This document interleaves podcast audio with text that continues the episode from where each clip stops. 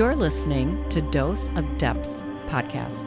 I'm your host, Deborah Lukovich, and I invite you to be curious about your unique experience of being human. In this podcast, we'll explore the deeper meaning of ordinary life experiences through conversation, stories, and education.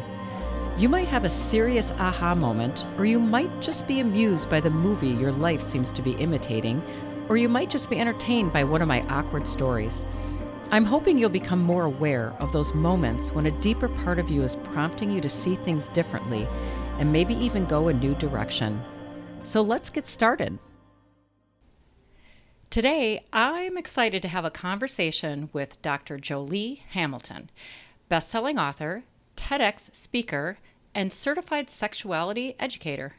Joli holds a doctorate in depth psychology from Pacifica Graduate Institute, where she studied the impact of jealousy on relationships. I love how Joli describes her relationship coaching services as being for couples who color outside the lines, helping her clients experience the freedom, deep security, and sexual fulfillment that comes when they shift from plain old monogamy to more.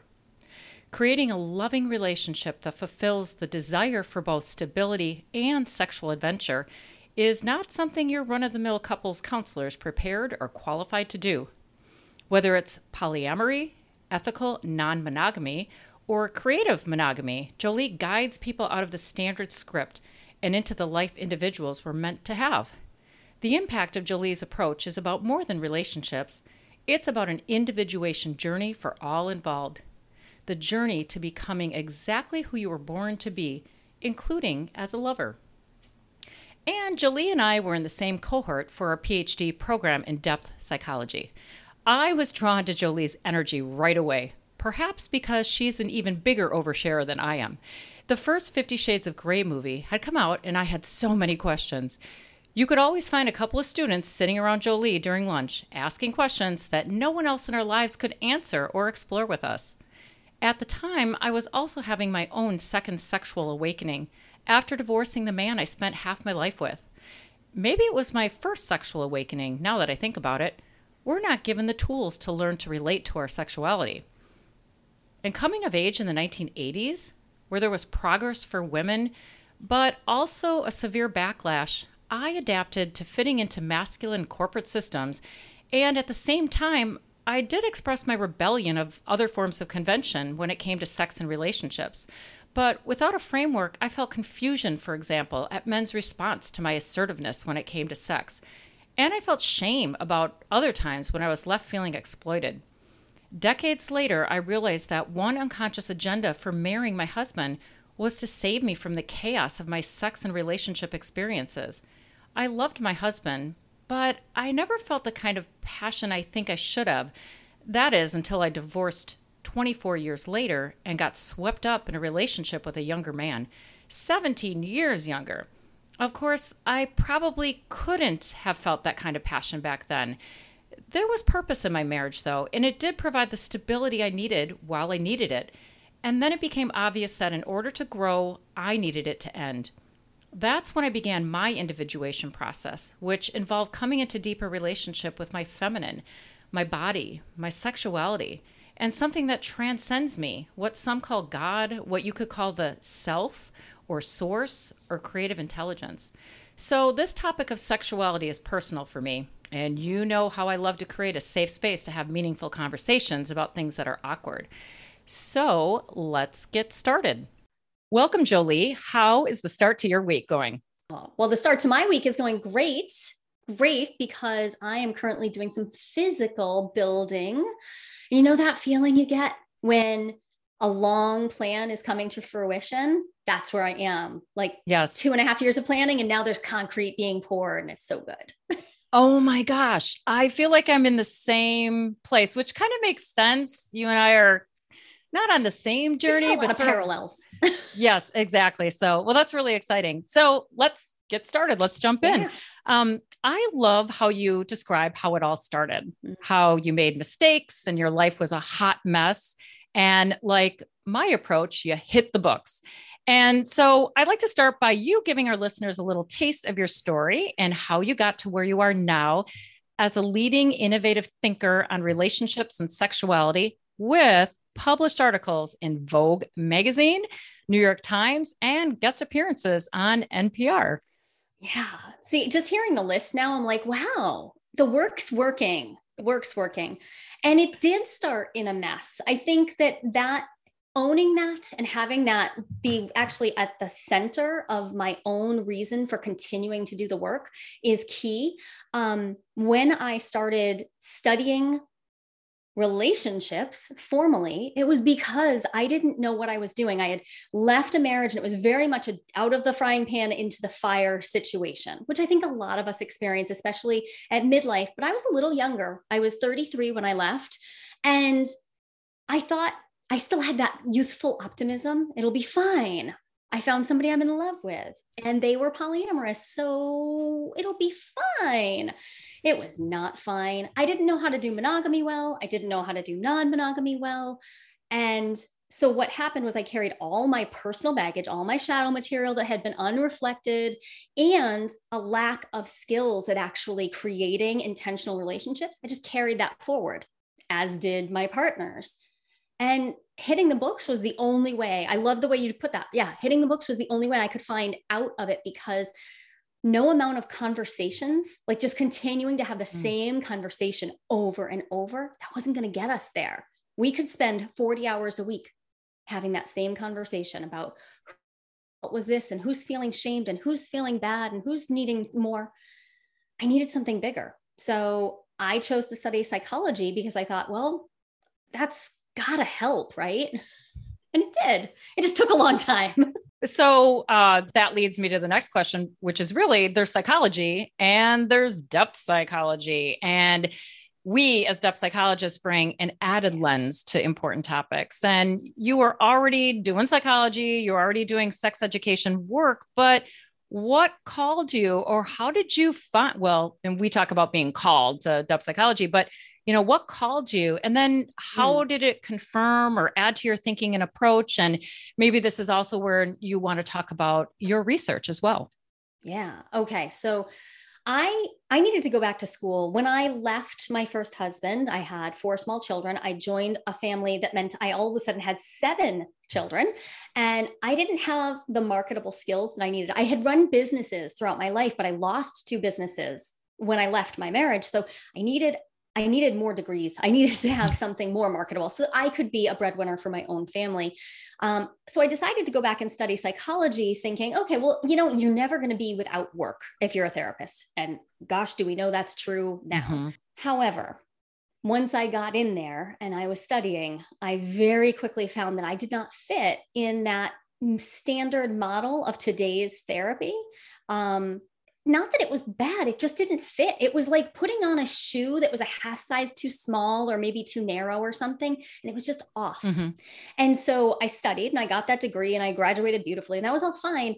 But that whole time, I had this niggling that I needed something more. And the more kept showing up in every paper that I wrote, which seriously perturbed my very run of the mill standard psychology professors. Mm. Every paper I wrote was about sex, or about something to do with Carl Jung or some other depth psychological thinker.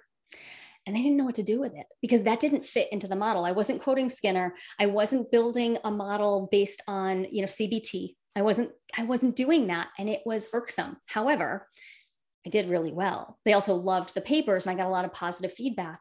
And that led me to listen to that little teeny voice. And I'm guessing that your listeners are the kind of people who understand that that little teeny voice is key.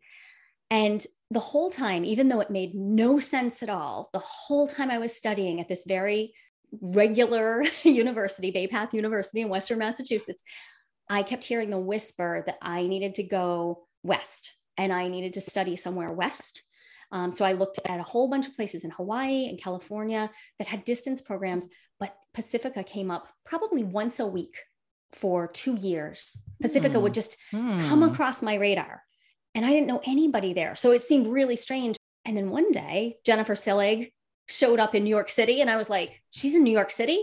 I'm going to find out. We literally got in the car that morning, threw our bags in, and just drove. I met her and I was like, this is the answer. This is where I have to go. I have to go to a place where they take soul so seriously that it's just a, stu- a subject we study rather than something shoved off into the corner. And I really felt myself bloom when I decided that. That let me know as well. I asked Jennifer one question when I was there, just one question was, Can I keep my voice or will you make me change it? I was very worried about having to get that academic mm. voice that makes you un, in, unintelligible to the standard reader um, and hides. I find it to be so hiding.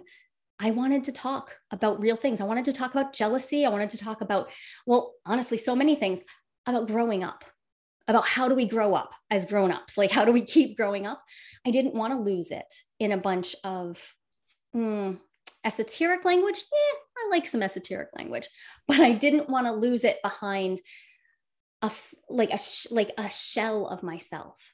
And Pacifica was the perfect place to do that, to, to let me be myself, to let me dig into the work of Jung and Hillman and so many others, and then create something new. And for me, the new was, well, since jealousy has been following me this whole time, it turned out I was going to have to study jealousy. I literally tattooed it on my back. So, of course, of course, of course, I tattooed the kanji symbol for zeal on the middle of my back the day I left my husband.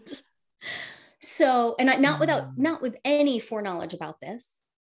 And, you know, I find myself at Pacifica. I'm sure you had a similar experience where you're like, oh, oh, there's not any escaping this. I have to go. Just like mm-hmm. when you're in mm-hmm. labor, you got to go through the fire. There's no turning around and going back the other way, like that. The beautiful thing has been studying jealousy through a depth psychological lens has let me actually actively add to the literature. If I studied it from a cognitive behavioral lens, I'm not sure I would have gotten that, but I'm adding something new. And that, the feedback I get on that is really powerful. I love it. Well, yes, I had the same kind of synchronistic event. I was sitting on the toilet looking at the back of a magazine and I saw the Pacifica logo and I was like, oh, what is that? But I have to have it and I knew it was the solution to a problem that I hadn't even really articulated. And then your other moment about like what to study. And mm. I, you might remember that I was sitting in sec. Well, you, I'm not even sure if you were part of our cohort at the time, but so it was Susan Rowland's class, and we were. I was very shy, and we were going around in a circle and sharing our ideas for writing a paper on that quarter.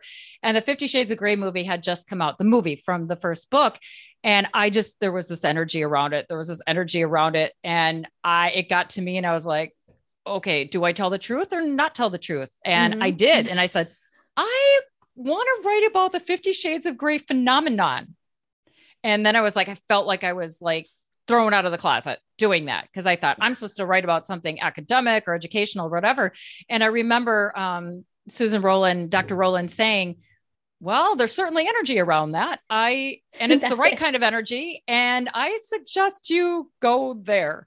So, you know, so I love this. Like you said, I love talking to other depth psychologists because it's about soul for us, really. So, um okay, so to ease my listeners into what you're really passionate about, could you talk first about what you mean by creative monogamy? I think there's a huge need for couples who prefer monogamy, but are stuck in conventional thinking when it comes to intimacy. So, in fact, recently uh, I was working with a client and it was months had gone by, great work, depth psychology work. And she brought up sex. And I think she was like nervous to bring it up. And she and her husband are 30. They've got two young children. You know how that goes. And mm-hmm. the pressure she felt to have literal sex that she wanted but the pressure like already took away the potential pleasure there was going to be before it even got started. Anyway, she was so excited that I was excited to talk about sex. Like she wasn't prepared for that. And our conversation focused on thinking about intimacy more broadly and you know they were trapped in conventional thinking they just they needed someone else to kind of come in there and say well what if you know intimacy was this anyway i'm curious about how you help people think differently about monogamy and i love i just love create the whole notion of creative monogamy yeah thank you for asking about it because i think that this is the kind of conversation that anyone who's in any kind of monogamous relationship with any sort of commitment can can bring home and the, like they can take something from it. Mm-hmm. The concept of creative monogamy is really just that we're we want to get really clear on exactly what it is that we're agreeing to do exclusively in our relationships mm-hmm. and what we are doing expansively in our relationships. So, as an example, um, many people think of monogamy as sexual exclusivity, right? I've decided that sex is going to be exclusive with this person. Many people never have conversations, though, about whether their financial situation will be perfectly exclusive. Or, like, all of a sudden you have a business partner. Now your financial system is tied to someone else mm-hmm. in, a diff- in, a very specific way. Um, a lot of times people don't think about what intimate friendships then, how, how are those tied to my monogamy? Um, this whole notion of an emotional affair, it's awfully similar to a friend, right? Except mm-hmm. it's connected to this idea that we might lose someone, that we might lose influence, mm-hmm. that we might lose connection, that our love bond might be interrupted. So this is where creative monogamy, the whole concept of it came became uh, central to my work because I was dealing with people who were struggling with jealousy because they wanted that exclusivity. They wanted to know that they were their partner's one and only, but they mm. didn't really know how to ask for it and really craft an agreement that was that was clear that they both understood and that they could enter into freely which means a lot of us without even realizing it are walking around in less than consensual relationships because we weren't hmm. actually mm. creating co-creating an explicit agreement and things can't be consensual unless we're freely able to agree to do things in an informed way and that we get specific about it. Like these are the qualities that make consensual love a real thing. So, really, when we think about creative monogamy, we can just think, how do I want to create a relationship with a person with intention and integrity and with the right blend of exclusivity and expansiveness for us, knowing that because it was intentional, we'll also be able to renegotiate it's not just one thing. Mm. over the course of a life it may shift it may change but we've we have the foundation that is here are our agreements. And it's really delicious and it creates space for people to grow and change. Oh yeah. I mean i like the word delicious and just think about how many more relationships would actually last that are quality relationships because we all know people who have stayed married that you can tell they're not fulfilled, but they had, they're sort of trapped, but they could be if only they had had a framework to have these kinds of conversations. And yeah. I also, I also love how you bring up um, friendship because I was, I always had more male friends than mm-hmm. female mm-hmm. friends. And we know that friendship between men and women is very threatening to not only spouses of our friends, but also patriarchy as a whole system, which mm-hmm. makes them really important to figure out how to navigate, how to have, you know, ma- you know, for, as a woman to have male friends. And I lost male friends when they got married, and and there was mm-hmm. sexual energy, but they it wasn't necessarily acted on. The sexual energy came from like common common interests, for example, things that I couldn't talk with my husband with, or I could, but he was like exhausted by all hearing all of that. yeah, he just wasn't interested. Which yeah. which was fine, but mm-hmm. I needed to talk to somebody about it, and I actually felt like sexual energy by intellectual ideas. Right? right. So it had nothing to do right. with like wanting to have sex, but there was like this arousing nature of having a friendship with, you know, someone of the opposite sex that wasn't about sex or relationship. Right. So depth psychology gives us language to talk about this because we can say, just because I have erotic energy, I have mm-hmm. eros, mm-hmm. I have life force around someone, doesn't mean that I am an animal who cannot control my behavior or that I have to concretize, that I have to literalize this act. So often, um, Thomas Moore has that wonderful quote that conversation is the sex act of the soul, mm. right? So frequently, when it comes to especially heterosexual couples then who have who have attractions to people of the mm-hmm. opposite mm-hmm. gender, and then who have friendships. We start conflating conversation and sex, deep emotional connection and sex. And my question for everybody who struggles with this is Have you defined what sex is? Do you know what sex really is? Because I I talk in front of groups of hundreds of sex educators. And when I ask them, define sex for me, I do not get two identical answers in the whole room. And that's normal. There is no simple definition. So unless you dig into your relationship and decide what sex is and therefore what's in bounds and what's mm-hmm. out of bounds, right? Then when you start talking about, oh, I feel threatened by the erotic energy between the two of you. Yeah, you don't even know what the erotic energy is between you and your partner, most likely. And I totally get that because I didn't either. It took so much digging for me to start to really make this stuff clear to me and to figure out how to have the vocabulary to talk about it with my partner.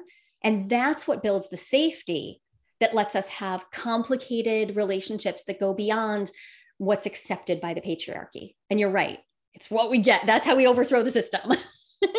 right. And again, just think about how many relationships actually could be saved mm-hmm. when each person is allowed to sort of get these other needs met and they have a framework and tools to talk about i say sexual energy i love eros sexual energy as more than something that's literal right. like it is you know it's lots of things it's spiritual it's intellectual it's like right but we you know we are not given those tools and a framework to have that conversation to understand our what we are even what we are even feeling i mean i this is way before I was depth psychology, but I was very aware of becoming aroused by intellectual ideas like social justice. Mm-hmm. That was arousing to me. Mm-hmm. And and I was confused by my own experience because and I was alone. I wasn't hurting anybody. So I'm like, okay, I like feeling this way, but it's really interesting that I'm, you know, feeling arousal because I just got done leaving my male friend and we were talking about social justice issues. And you could conflate that. Yes. You could easily mistake that for I want this literal act of, you know, a, a penis and a vagina. We could like, we could get really, really concrete about it, or we could back off just a moment and say, oh, I felt arousal. What is arousal? But energy, but mm-hmm. energy exchange. And most importantly, this, I love this every time I feel arousal, if I remind myself it belongs to me, mm-hmm. that includes when I am having delicious, yummy sex with my partner, my arousal belongs to me. I may choose to share it with another, but my arousal is always mine. And centering yourself in that and getting connected deeply to what pleasure is in your body lets you deliteralize it and experience your arousal in seemingly unusual spaces and then just have more of it. So, yay. yeah, there's so much, and it is communication. It does come down to communication because it's either that feeling of arousal is conflated, like you said, and confuse, you know, and confuses you, or when you said back off, it's because of shame. Yeah. It's because of like, oh, oh I, I can't feel that way. Right. And so you know you either may lean into it too much and mistakenly misunderstand the purpose of the arousal which for you was about creativity and and creating and inventing and that sort of thing or you could feel shame because oh my gosh i'm feeling arousal for someone and oh does that what does that what does mean that about mean? what i feel for my husband so like i see those two possibilities yeah. you know happening and that you know what you're doing and you know what i'm doing is you know creating this space to explore that there are so many other possibilities right so frequently what i hear when i do a consult with people especially in the first couple of sessions i'll hear someone state a truth a fact about how sexual connection works or just a mm. truth about how the, the sexual body works very rarely are these ever actual facts or truths. They're simply presumptions based on limited information that was gathered during their childhood, adolescence, and early sexual upbringing and their early sexual experiences. And then taken for granted, taken very literally, and made fact. So, for instance, somebody saying, "Oh, you know, men always want sex," um, says who? Um, women are slow to orgasm says who you know based on what time scale there's a million examples i could give but when you said how many relationships could be saved i think all the ones where people are willing to have complicated conversations and learn to relate mm-hmm. to each other as they actually are rather than as the the presentations that they put out because they're feeling shamed or they're mm-hmm. shaming themselves or they've internalized something right any relationship where two people want to yes. really meet there's always a chance there's always hope that's wonderful. I think this particular part is going to be really helpful to like the majority of people out there listening. So now into the juicier stuff like polyamory. Uh, the first part of my life was lived pretty conventionally, even though I didn't really want to be conventional. And I tried my best to be a rebel along the way, but I kind of got trapped in convention anyway. Um, and it wasn't until after my divorce and a six month obsession with online dating, I was swept up by soul, by psyche. And this was after my divorce.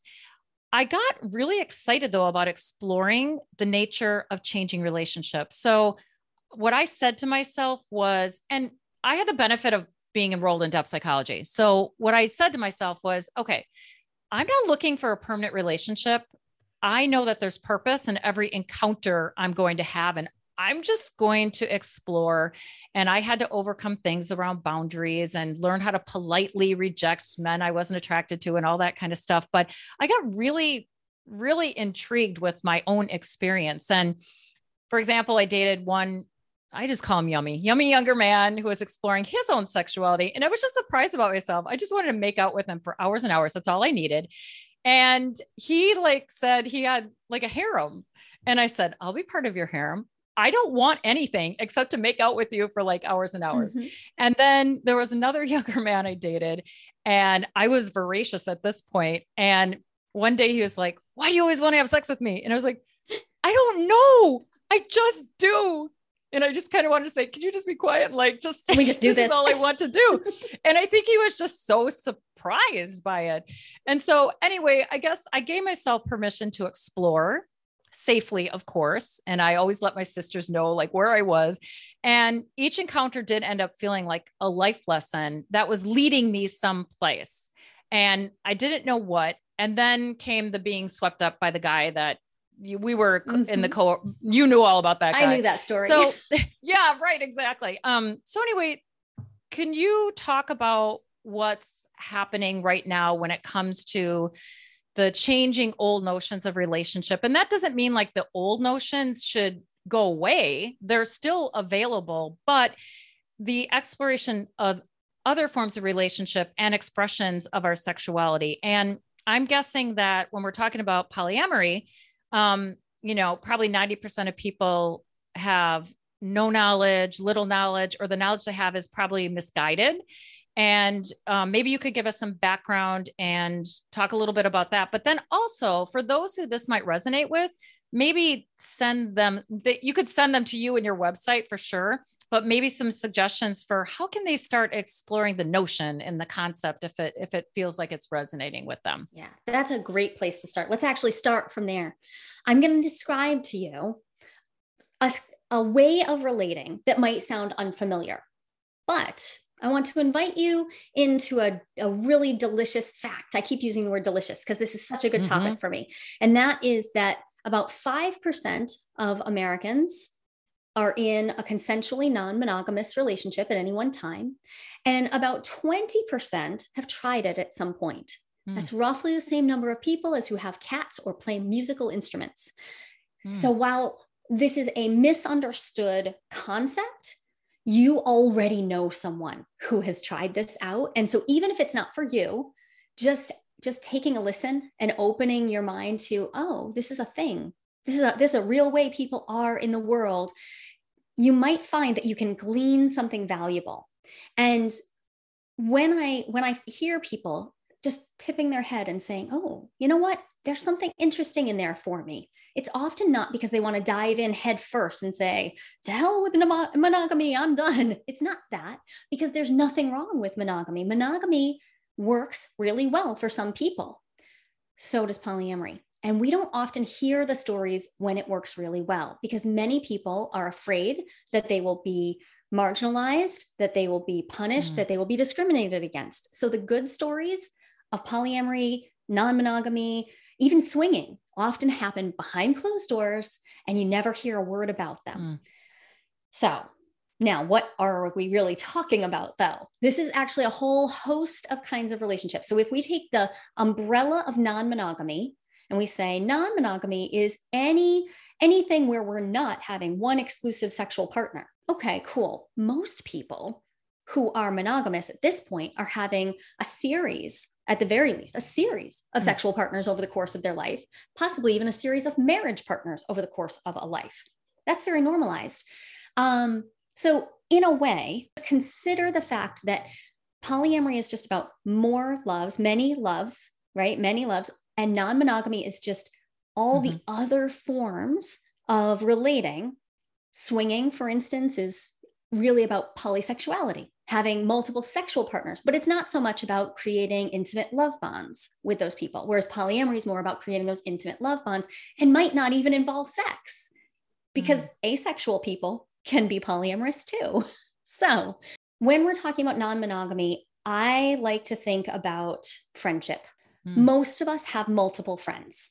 Most people are used to the idea that it's normal to have even multiple best friends. We put that that word best, which is a superlative and seems like it would mean we'd have just one of them. Most of us have more than one best friend, especially if we're a little older mm-hmm. and we've had multiple phases of our lives and these people don't lose value to us when we as we move in and out of different intensities of relationship. Polyamory non-monogamy is really just about expanding our idea around what is in a relationship. So perhaps it could include erotic energy. Perhaps it does include sexual literally sexual connection. And perhaps it's entirely negotiated based on the people in all of the related like it, it's messy right? It's messy. You have to ne- negotiate with your partners. You have to negotiate with yourself. What are your own boundaries? You have to be able to get clear about what your boundaries are. Mm. so that's kind of a messy description and i could give a tighter one but maybe maybe it's best to just understand that it's not one thing. It's actually going to be complicated when people are considering whether they want non monogamy, if it's like resonating, if it's like pinging, it might be because they feel a lack in their current relationship. They feel like something's missing. And I think that's where a lot of people start to notice, like, oh, maybe I want something more. They notice a lack and they're like, oh, I think I want something more. And often that more is about sex. There's nothing wrong with that. But I always say, slow down and breathe because there are things to learn first, and they have to do with boundaries and creating agreements. And most importantly, getting clear on what it is that you actually want more of in your life. Because I know you experienced something similar to what I did, which is I wanted more me. I wanted, wanted more of myself. And just continuing to add more partners often blotted that out. Mm-hmm. I actually needed to be more discerning and careful. So even though at any one time I might have three or four partners, I need to be really cautious to also make time for my relationship to myself, especially that capital S self. Not to mention my seven children, but you know, it's non monogamy isn't just one thing and it's always going to be personal.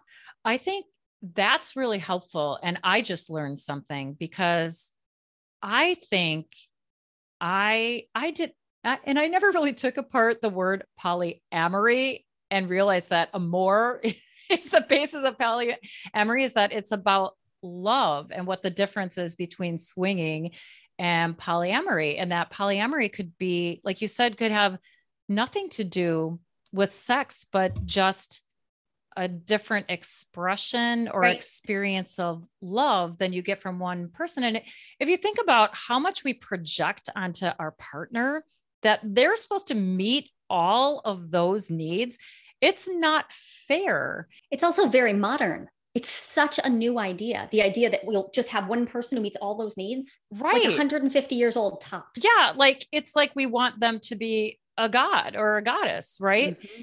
and uh, i remember this one thing as my marriage was falling apart and there was addiction involved and things like that but i remember starting to um, I just remember it there was coming this moment when I had to make a choice and I remember my my husband saying, "You know, you really should find some people to talk about that stuff with." and I knew that oh, I could do that, but I felt that meant that that was the beginning of you know the too much distance for us to to remain together and our relationship was actually healthy in a way that we did have like these other people in our lives it wasn't sexual mm-hmm. but it was intellectual or or it was it was whatever and, and in the end it didn't you know it the it relationship had to end anyway but it's really interesting to just take what's already happening in your relationship and just look at it in a different way. Like somebody might be really offended by that remark from their husband, like, you really need some other friends to talk to. But really, what he was saying was, you're really passionate about that. I'm trying to hang in there with you, but uh, it's just really hard for me. And it's okay if you go have some other relationships to get that sort of need met. So, yeah, I love this. And, and it, and you didn't go too deep. And I think that's great because I think it's a great way for people to just go, huh, look at their, what they're experiencing right now in a different way. And then it might be about sex or it might not be, or you might think it's about sex, but because we, we misunderstand our own messages from our soul mm-hmm. because again we don't have this framework you know, to consider the symbolic and the metaphorical. So I think this is really super helpful too. Um, recently, you put something out there about the sexual shadow. Could you talk about that and what you're doing with that? Yeah. So I've been teaching on this concept of the sexual shadow for the past couple of years, and it's really starting to take full form now. Um, so it's a pretty simple idea, really. I studied, I, I, I studied what Jung had to say about sex. I had to con- to contextualize, just like you mm-hmm. did, to contextualize my dissertation, and now the studies I'm doing now currently. But what Jung left in his own, what was in Jung's personal shadow? Um, I mean, we all we can read about it, right? He had multiple love partners we know. I so I had this inkling way back when I was starting my dissertation that since Jung had very little to say about anything about multiple love, but he had lots to say about passion and about following one's soul, that there was something mm. there. And it mm. wasn't so much in the collective shadow, like it, it it was personal. He was omitting the fact that he had experience with multiple loves. And I found a few references and I cited all of the ones that I could find where he he hinted at the fact that he knew this was in his shadow. He knew it was in his personal shadow. And so what I've been doing is using this concept of the sexual shadow as not the sexual shadow that our culture takes sex and jams the whole thing into the mm-hmm. shadows, which it does. But I think increasingly we are pulling parts mm-hmm. of that back out into awareness. But each of us, through the shame we felt when we were children, or what we were indoctrinated with, or through things that our partners have said to us over the years, we take, or through fantasies we can't mm. tolerate mm-hmm. that frighten us, we take parts of our sexual self and we shove it into our personal shadow unconsciously. Now it's back there in that unconscious space and I can't think of a more fruitful, useful place to draw life force from than to pull forward pieces of that shadowy sexual energy and not try to literalize them, but instead to use them as instructive. What what does my soul want from me? Now, I wrote a paper about orgasmic imagination, and that kind of is there is a literalness to it. It's about um, the concept of orgasmic imagination is that one could intentionally masturbate and lean into a fantasy of other, a fantasy that really takes them into their shadowy areas and just see, much like an active imagination, what arrives. Be in dialogue with the figures that arrive. But mostly when we talk about sex and depth psychology, we talk about it in these big, this big cultural container. So, this really, the whole notion of sexual shadow, and the way I'm using it is what's in yours what's right at the edge of your conscious and unconscious right in that zone where something's ready to burst forward like you said you gave an example a great example 50 Shades of Grey had something for you. It had something. And and Psyche was able to present you this image, right? That was somehow tolerable because well, everybody was reading it, right? So, okay, now I can tolerate coming a little closer to this image. What's in there? Is it about submission? Is it about impact? Is it about roles? Is it about power? Allowing yourself to bring more of that into your consciousness. It's not a, you don't have to literalize it, but you get to know more of yourself.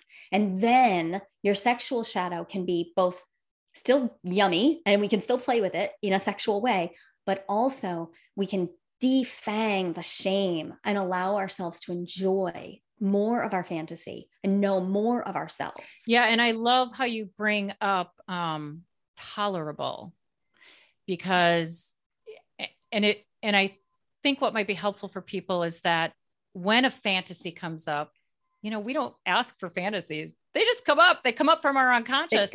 That if you think about it as, oh, this is a message it's in code, the language of the unconscious, which means it's not literal. That person in the fantasy, it's really more about a part of me, not them.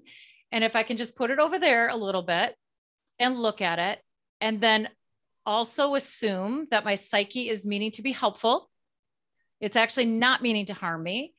And then also say, oh, what does it want for me? How can I mm-hmm. relate to it? That this does make it more tolerable. And one of the things, or one of the um, people uh, included in my research resources was Dr. Ann Ulanov. I don't know if you ever came across her, but I, I love her book, book Picturing God because she is um, Christian. She's a Christian theologian and she's a Jungian. And she validates our images of God, which can come in the form of sexual fantasies and obsession. So, again, going back to the not conflating that this is something literal that I want. And that's what I came to understand. But again, I had like this benefit of knowing that there's something deeper going on. Yeah, maybe there is a little literalness. And yeah, there was actually. It can me. be both. yeah, it was definitely, it was definitely um, both. So uh, that's great. I got one more question. Yeah. Um, I'm wondering about your take on the. Oh, this is just kind of con- continuing the conversation on the symbolic nature of sexuality and sexual energy. And I talked a little bit about, you know, being plagued with this fantasy of being submissive, mm-hmm. but only mm-hmm. sexually. Mm-hmm. Of course, I didn't want to be submissive in any other way and i was curious about it literally you know but i uh, but i knew there was more to it and you brought up active imagination. So, uh, for those who aren't really uh, familiar with that, it's really just taking a message from our unconscious and allowing our unconscious to run with it, knowing that our unconscious again is trying to be helpful. So let's just see where imagination takes us. And drawing that fantasy really helped me process it. Yeah. And even the act of drawing was awkward, man. First of all, I'm not a good artist. So I was Googling, how do you draw a naked man with an erect penis? I found a little picture and I drew it. Okay, how do you draw a kneeling naked woman? right. Not simple things to draw, by no, the way. they're not. So, you know, you have to get over your little inner artist complex uh, and bring that child part of you out because it's not about, you know, art. But that, that led to these other amazing experiences. So once I like kind of processed that and put it on the page, my fantasy still was very active and it was torturing me. Actually, it was following me around. I'm like, oh my mm-hmm. God, give me a break, please. And, but at the same time, this is a time when I couldn't be intimate with that guy that I was swept up with. I, I, I couldn't. And it was good because now, really, what that was that submission fantasy was about submitting to feeling vulnerable and surrendering to myself and these awkward experiences. And I began meditating in the morning and doing some praying, which I hadn't really done before. And more images of like chalices and bowls and very spiritual images came up. And then the day came when when I was most open and I I kind of had this moment where I'm like fine. I'm surrendering it all to you, whoever you are, whether it was the self or God or whatever, because I've got a control complex. And when I had that surrendering moment, I felt I was overcome by arousal that was sexual. And I came to not actually be able to tell the difference between spirituality and mm-hmm. sexuality mm-hmm. in those moments. And I had several experiences of that. Then that led to it, like it was leading me someplace. And the drawing and the act of imagination was a way for me to process what I couldn't articulate in words. But as Dr. Al Ulanov was saying, you got explore it. There's something, there's something in that. And in the end, I came into stronger relationship with that part of myself that also transcends me. So it might be God for some people or creative intelligence or or whatever it or whatever it was. So so anyway, anything else that you have to add about just sort of that like you know sexual energy oh my gosh you can't pin it down. Like you said even asking what is sex well now ask what's sexual energy? Right. Talk about getting deep. Right. And into a place that there is no answer. All there is is what you can can bring up now and and somehow communicate to another. And even so it's it's transient. It will change. Um, i think the piece that would be interesting to add is that so i also teach um, i'm part of the kink community and i teach bdsm um, in a couple of different places. Specifically I, I teach people who are becoming sex educators sex therapists. That's the the context and one of the things that we need to establish very early on is that many people will come to see us um, and they'll want information. Maybe they'll have looked at pornography. Maybe they'll have um, had a fantasy that's plagued them for days, weeks, months, years, decades. And they they're obsessed with it on the one hand, or they find themselves compelled by it. They feel its overwhelming nature, which tells us it's archetypal, right? If it's mm-hmm. overwhelming, there we go. We've got a, a clue. But they also have this profound imagination that it's directly to do with acting it out, that they have to act it out. And I love kink. I think it's great. And just because I have the capacity to act something out, even doesn't mean I have to. And some of the most beneficial and profound experiences I've had were actually about simply talking out a fantasy, explaining it, expressing it, giving it language, drawing it, um, putting it into a symbolic container, perhaps um, in a shared room, like in a dungeon or in a play mm-hmm. space, mm-hmm. right? I, I bring it out into the adult playground where everyone in, involved has consented and I let it have space, but I don't necessarily literalize it. And the reason this is important is some of the things that we fantasize about they're, they've they've gone to extreme lengths and they may even be dangerous for us. You know say breath play can be incredibly dangerous. But just because you you have a fantasy about choking or being choked doesn't mean you need to take it to an extreme to experience all of the really profound growth and the, the, the sexual energy, right? You can experience the tension.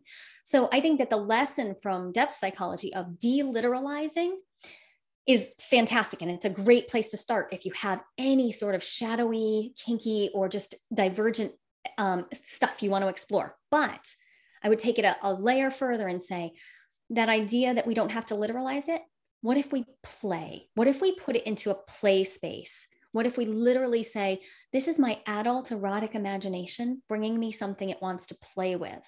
What if I simply entertain it and I don't judge it and I just entertain it? And there are layers, there's graduated risk layers. First, I can entertain it myself in my own masturbatory mm-hmm. experiences. I could perhaps then um, draw it or, or make it real in another way. I might share it with a skilled facilitator.